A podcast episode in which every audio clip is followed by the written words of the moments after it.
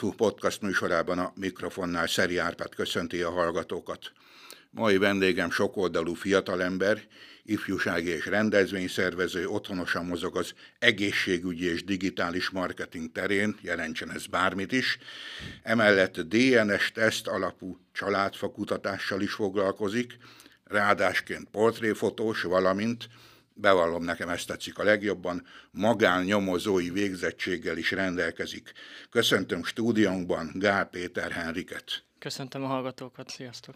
Péter, nem tudok határt szabni kíváncsiságomnak. Miért, miképp és hogyan, hol lesz valaki magánnyomozó? Uh-huh. Leszel szíves beavatni bennünket ebbe a rejtélybe? Hát ez egy hosszú út volt. Ugye itt felsoroltad, hogy miket végeztem tulajdonképpen, és én úgy mondom, hogy hogy ugye ezt korábban is említettem én már más interjúkban, hogy a személyiségemnek, hogyha van több aspektusa, én akkor úgy gondolok erre, vagy úgy vélekedek erről, hogy az embernek meg kell ragadnia mindent, ami úgy érdekli, és azt úgy nem azt mondom, hogy teljesen tökére kell fejleszteni, de, de ha lehet, akkor abban, a, abban az irányban, vagy azon a területen kell tevékenykedni, vagy, vagy úgy, úgy fejlesztenie önmagát. És a magánnyomozáshoz ahhoz úgy jutottam el, hogy én hobb, hát hobbi szinten laikusként kezdtem el ugye DNS tesztekkel úgy foglalkozni, mint amit mostanában úgy kezdenek fölkapni Csak az emberek. Laikusként, DNS, laikusként ugye, dezoxiribonukleínsav. Igen. De ugye ennek is van több, több formája, tehát úgy képzelje el a, a hallgató, tehát vagy, vagy te is, hogy ugye az emberek vannak, akik családfakutatással foglalkoznak, papír alapon, van, aki ugye, tehát a, teszem azt a DNS mintát elemzi a laboratóriumban, van, aki ezeket a, egy ilyen közvetítő pozícióban van, én ebben a pozícióban tudnám ezt így elmagyarázni. Tehát ez egy olyan jellegű, a magányomozásnak is van több formája, és ez egy olyan jellegű pozíció, amikor az ember ugye a kész labor eredményeket föl tudja használni. Tehát én nem ahhoz értek, ez nem is itt történik, és akkor a magányomozásban ezt föl lehet használni, ezeket a teszteredményeket, és ezeket lehet a családfakutatáshoz jól felhasználni. Így, így tudom elmagyarázni. De akkor végül is neked erről papírod van, hogy te Papíron van, persze, igen. Viszont ugye a magányomozáshoz azért kell engedély. Én hivatalos engedélyt nem váltattam ki, én ezzel így nem szeretnék jelenleg így foglalkozni. Tehát ennek megvannak a komoly követelményei és körülményei. Ez egyenlőre csak így privát szférában a családomra koncentrálódik. Világos. Azt javaslom, kezdjük a KH-nál. Uh-huh. Honnan indul egy ilyen sokoldalú fiatalember, aki mindössze, jól mondom, a 32. életévét Igen. tapossa most? Igen. Tehát Péter, születés, családi háttér, iskolák, legyél uh-huh. szíves beavatni bennünket. Rendben.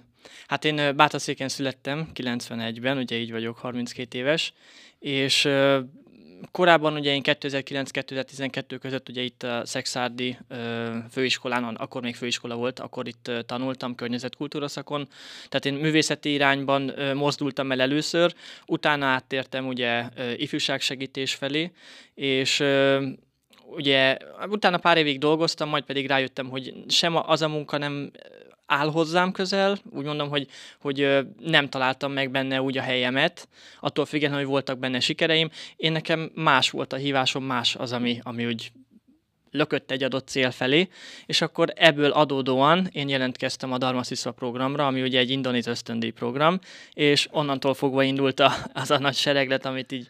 Lelőtted a poént, de mhm. nem baj, úgyis erről beszéltünk volna.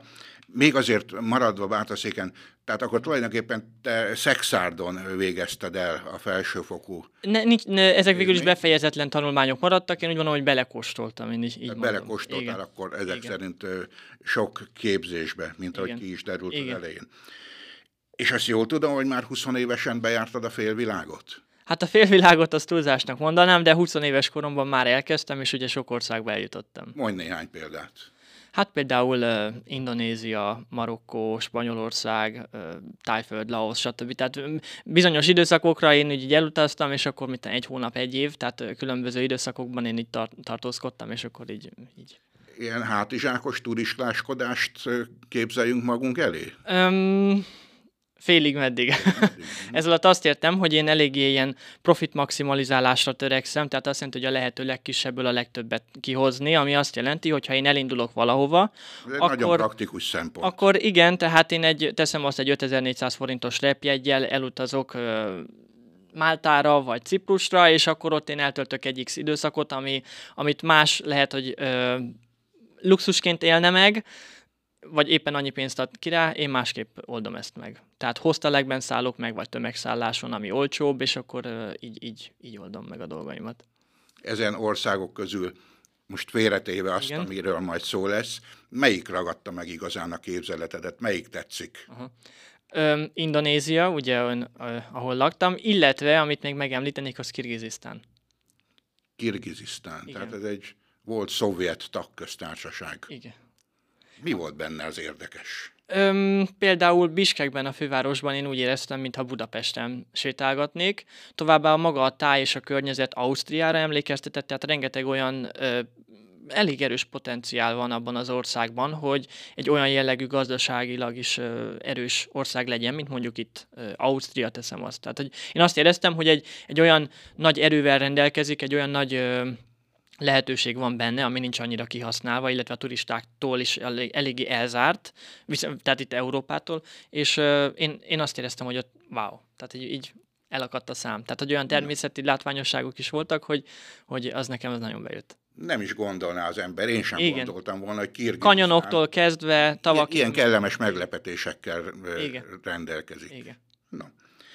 Viszont hadd áruljam el hallgatóimnak, és erről már szó esett, hogy beszélgetésünk apropóját nem a bevezetésben felsorolt képzettségeid adják, uh-huh. hanem egy teljesen más témakör. Uh-huh. Ugye közelmúltban egy esztendőt töltöttél, mint ahogy említetted, Indonéziában. Igen. Hát még ez is, ugye, ez Igen. is hozzátartozik a, a, a listá, listához.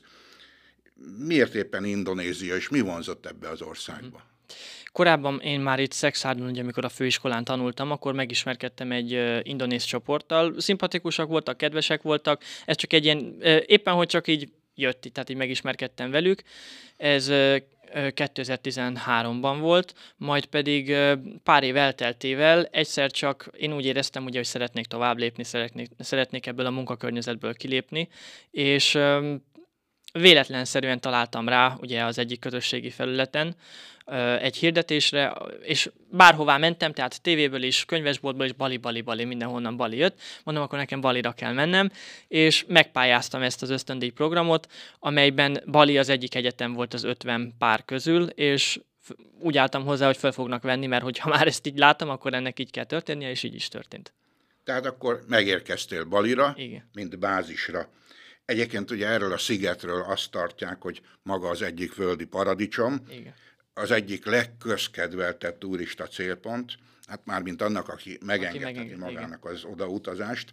Te viszont olyan szerencsében részesültél, hogy nem turista szemmel, hanem a tartósan ott élő fiatal szemével láthattad a szigetet és lakóit, Igen. meg a környezetet is.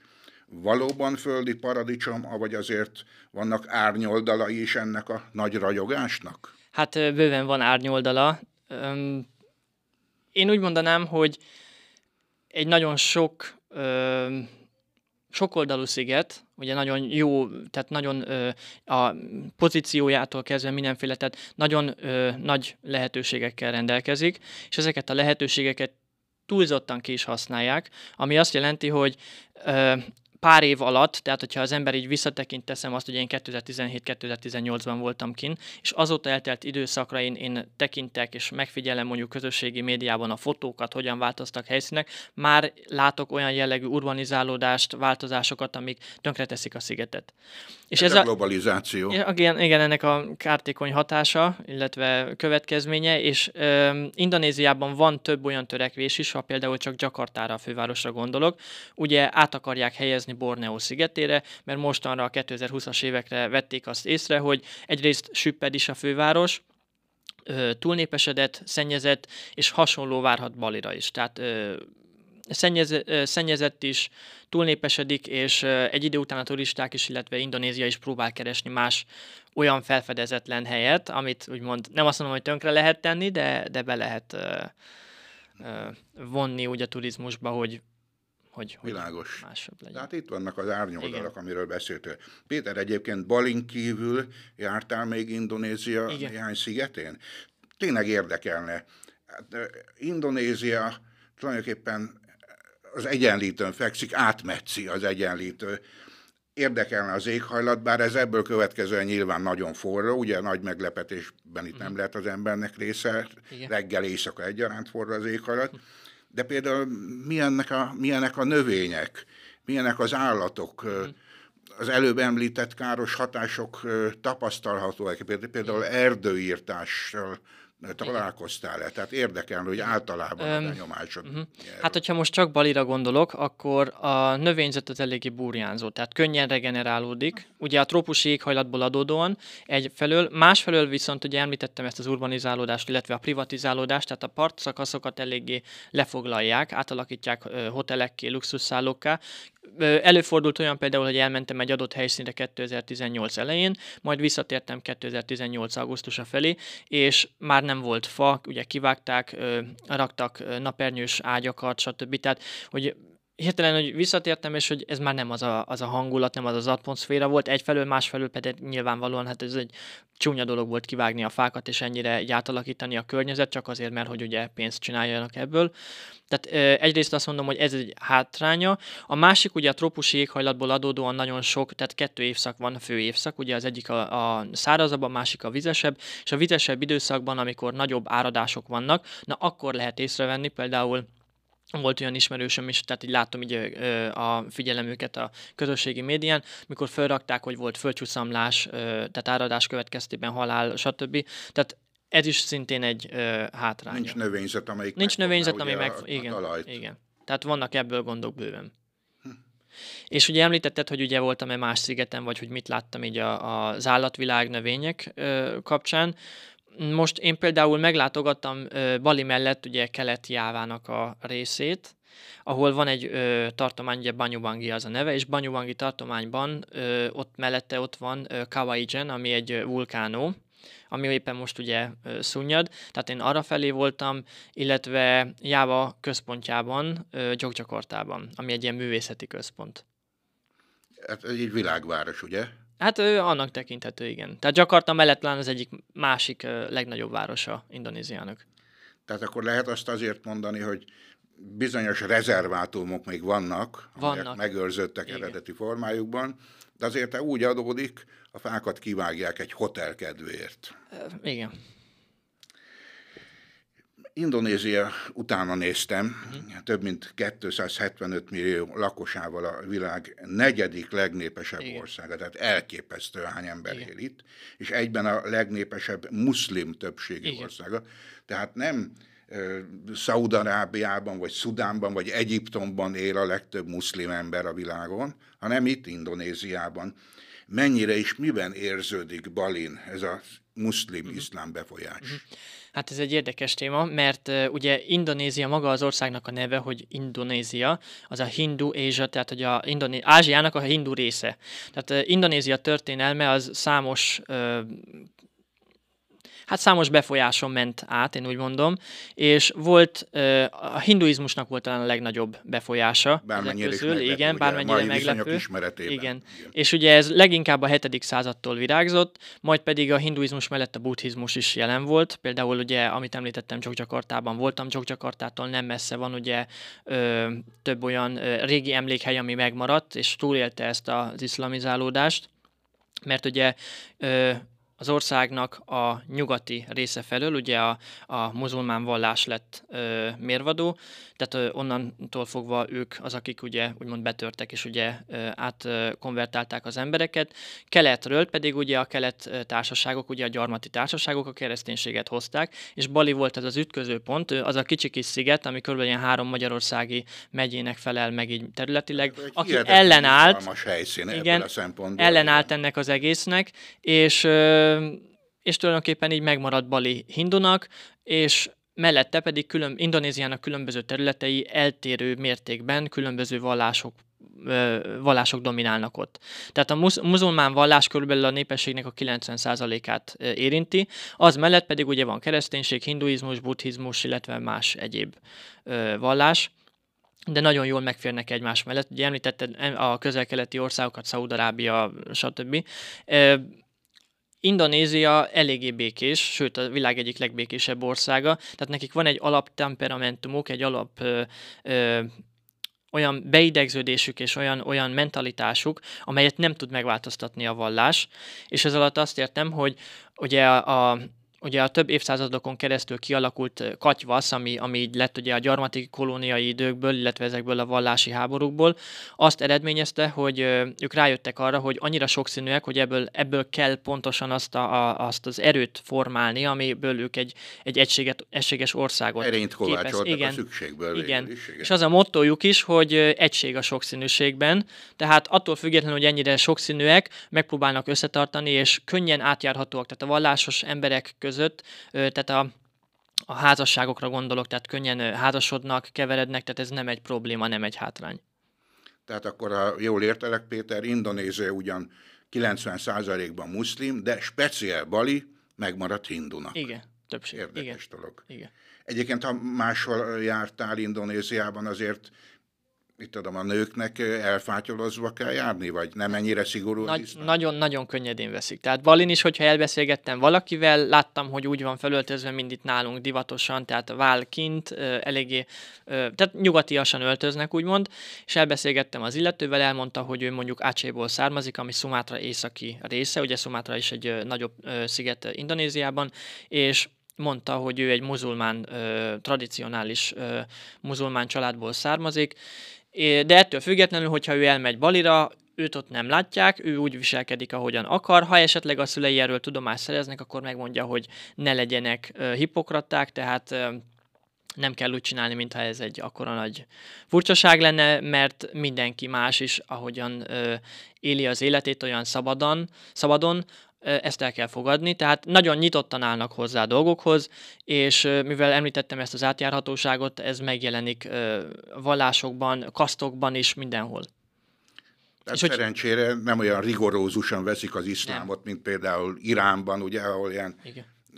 erkölcsi kommandók járják a, a, a várost. Erről, erről, még, erről még eszembe jutott, hogyha például betértem egy étterembe, amit ott ugye varungnak neveznek, ilyen kis bódékat. Előfordult olyan, hogy a reggeli csúcsidőben, amikor ö, jöttek emberek étkezni, vagy ö, délben, azután én visszatértem ö, a mondjuk kettő órakor, akkor a tradicionális, ugye mondjuk teszem azt, egy hijab volt előtte rajta, ők az ebéd időben ö, kifekszenek oda a napra, leveszik a hijabot, mert meleg van, és akkor addig pihennek, vagy alszanak. Tehát, hogy ezt így kell elképzelni, hogy lazábban veszik ezeket.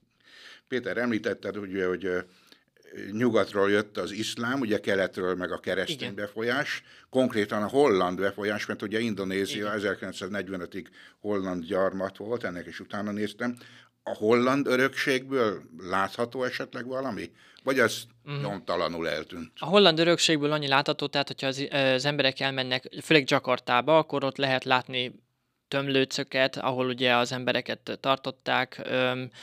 Tehát olyan, olyan úgy tekintenek ezekre a kolónia időkre, ebben van egyfajta kettősség. Ugye rengeteg ember keveredett abban az időszakban, tehát ezt úgy kell elképzelni, hogy ha én beszélgetek egy ottani indonézzel, lehet, hogy azt fogja mondani, hogy ő neki a hatod, heted íziglen visszamenőleg ott volt egy holland katona, aki vagy megerőszakolta, vagy éppen a, az adott törzsből választott egy asszonyt magának, akkor a... Hol... A gyereke született. Igen, gyereke született, tehát van egy ilyen fajta genetikai örökség, és egy ugyanúgy vonatkozik Hollandiára, tehát rengeteg katona visszatért és asszimilálta annak idején a gyermekeket, tehát a jelenlegi hollandok között is előfordulhat olyan, aki 7-8 íziglen visszamenőleg indonéz származású, tehát ez a fajta keveredés az, ami lenyomatot hagyott, másfelől pedig ugye az épületeken lehet látni, tehát ott is volt egyfajta kulturális átvétel, akkor ruházatban is volt átvétel, tehát ugye ha Balira gondolok, ugye az 1900-as évek elejéig ott szokás volt a fedetlen felső testtel mászkálni, tehát a nőket ez miatt nem azt mondom, hogy lenézték, de megnézték, és megpróbálták rájuk erőltetni a felső ruházatot, amit ugye elneveztek kebajának, egy ilyen horgolt kötött felső résznek, vagy tehát ezekre kell gondolni, azért vannak, de inkább negatív ö, jelleget öltenek ott az ő szempontjukban, és ö, úgy tekintenek a kolónia időkre, mint egyfajta pusztító ö, időszakra. Ennek ismeretében hogyan fogadnak egy európai fiatalembert, uh-huh. aki hát nem Hollandiából érkezett, de azért valahonnan a közeléből, legalábbis európai uh-huh. léptéket tekintve? Hát a kasztrendszert én ugye említettem, tehát ugye a kasztrendszer főleg az, a kelet-ázsiai országokban eléggé jelentős. Miért, miért, úgy mondom, hogy mérvadó, hogy, hogy ők ezt, ezt eléggé, tehát hogyha megismernek vagy a közösségükben egy embert, vagy pedig akár ugye a közösségen kívül is valakit, akkor azt megpróbálják besorolni. És ha egy európai emberrel találkoznak, ugye... Most beszéljünk rólad. Igen, rólam. Akkor, veled, akkor igen. rendszerint maguk fölé helyeztek tehát ez egy úgy, úgy képzeld el, hogy ugye a fehér ember privilégiuma az ott megjelenik, és a fehér embert ugye a gazdagsággal ö, azzal asszociálják, azzal kötik össze, és ö, rendszerint, ö, hát ugye egyrészt az, hogy külföldi vagyok, zavarba jöttek, másrészt pedig ugye fehér emberként ö, ők ö, éreztem azt a fajta távolságot, hogy, hogy maguk felé, fölé helyeznek egy ilyen hierarchiában, és nem, nem nyílnak meg annyira a szégyenlősebbek, stb. Tehát ez azért érződik, és ugye bennük van ez a fajta történelmi trauma, ami érte őket, és ez miatt másképp viselkednek. Legyen az akár Ausztráliából érkező, európaiasnak tűnő ember, vagy Európából érkező ember. No, hát nagyon érdekes, amit Igen. mondtál, nem is gondoltam volna. Milyen volt, térjünk át a mindennapokra, milyen volt az ellátásod, a lakhatásod, az étkezésed, mivel mhm. közlekedtél. Uh-huh. Ezekre hát egy pár mondat. Ez a Dharma program, ugye maga a kiutást azt nem fedezi, nem állja, viszont a, amikor megérkezünk ugye Jakartába, a fővárosba, akkor ott a Dharma program szervezői adják azt az első kezdőhavi összeget, ami, ami az adott ösztöndi időszakára ugye szól. Ez azt jelenti, hogy kettőféle terminus lehet megjelölni, 6 és 12 hónapot, és én 12 hónapra maradtam Indonéziában, tehát havonta... Egy év. Egy évre, igen. Havonta kaptam ezeket az összegeket. Ez attól, egy jó regénycím, nem? Egy év Bali szigetén. Egy év Bali szigetén. És ezeket az összegeket én egy évig kaptam, attól függetlenül, hogy az iskola időszaka az tartott körülbelül 5 hónapig. Mert ugye ez az öt hónap ez úgy jött ki, hogy ugye szeptember, augusztus végén megérkeztem, szeptember ugye még akkor még nem volt a nem, nem volt az egyetemi hónap, hanem mi októberben kezdtük el, októberben pedig még egy hónap adott volt arra, hogy eldöntsük, hogy valóban azt szeretnénk-e tanulni, amire jelentkeztünk, majd novembertől ez aktív lett, és akkor már azzal kellett foglalkozni, és május környékén, akkor volt egy ugye egy téli szünetünk úgymond, és május végéig tartott ez az iskolai időszak, tehát nekünk rengeteg idő adott volt arra, hogy szabadon közlekedjünk, szabadon utazzunk, mozogjunk, azt csináljunk, amit akarjunk, és Említettem, hogy ugye összeggel támogattak engem, ez 2 millió 950 ezer rúpia volt, ami magyar forintban akkor ö, megfelelt 60 ezer forintnak. Most ebből a 60 ezer forintból 30 ezer forintot költöttem egy egyszemélyes, ö, egy szobás hotelszobára, ugye takarító személyzettel, stb. És a maradék összegből pedig nekem tellett motorbérlésre, étkezésre, bármire. Ez a hotelszoba, ez európai szintű volt? Olyat európai szintű. Majdnem, legalábbis majdnem európai szintű. Európai szintű. Ez már nagyon jó. Az volt, igen, az, az volt. volt. Annak mondhatom, igen. Tehát hideg, meleg víz. Igen. Minden igen, volt. Minden volt, igen. Szúnyogháló. Szúnyoghálóra hálóra nem volt szükségem egyébként. Én e, nem találkoztam így, tehát ne, nem volt jelen annyi szúnyog. Az ablakkal annyi volt csak a problémám, hogy ugye amikor a vulkán kitörés volt, akkor a füst könnyen bejött, tehát tehát ér, nehezen tudtunk úgy, úgy szigetelni, és ez, ez volt az egyik problémám. Más állatok a, a szállodai szobádban ízelt Mó, Mókusok. Mókusokkal találkoztam, tehát a mókusok ugyanúgy jelen vannak, rohangáltak. A szobában pedig uh, talán egyszer vagy kétszer találtam csótányt, de egyébként nem, nem volt más jelen. Na, hát akkor érdemes Balira menni, igen. mókusokkal találkozni. Mókusokkal, igen, azokkal is lehet.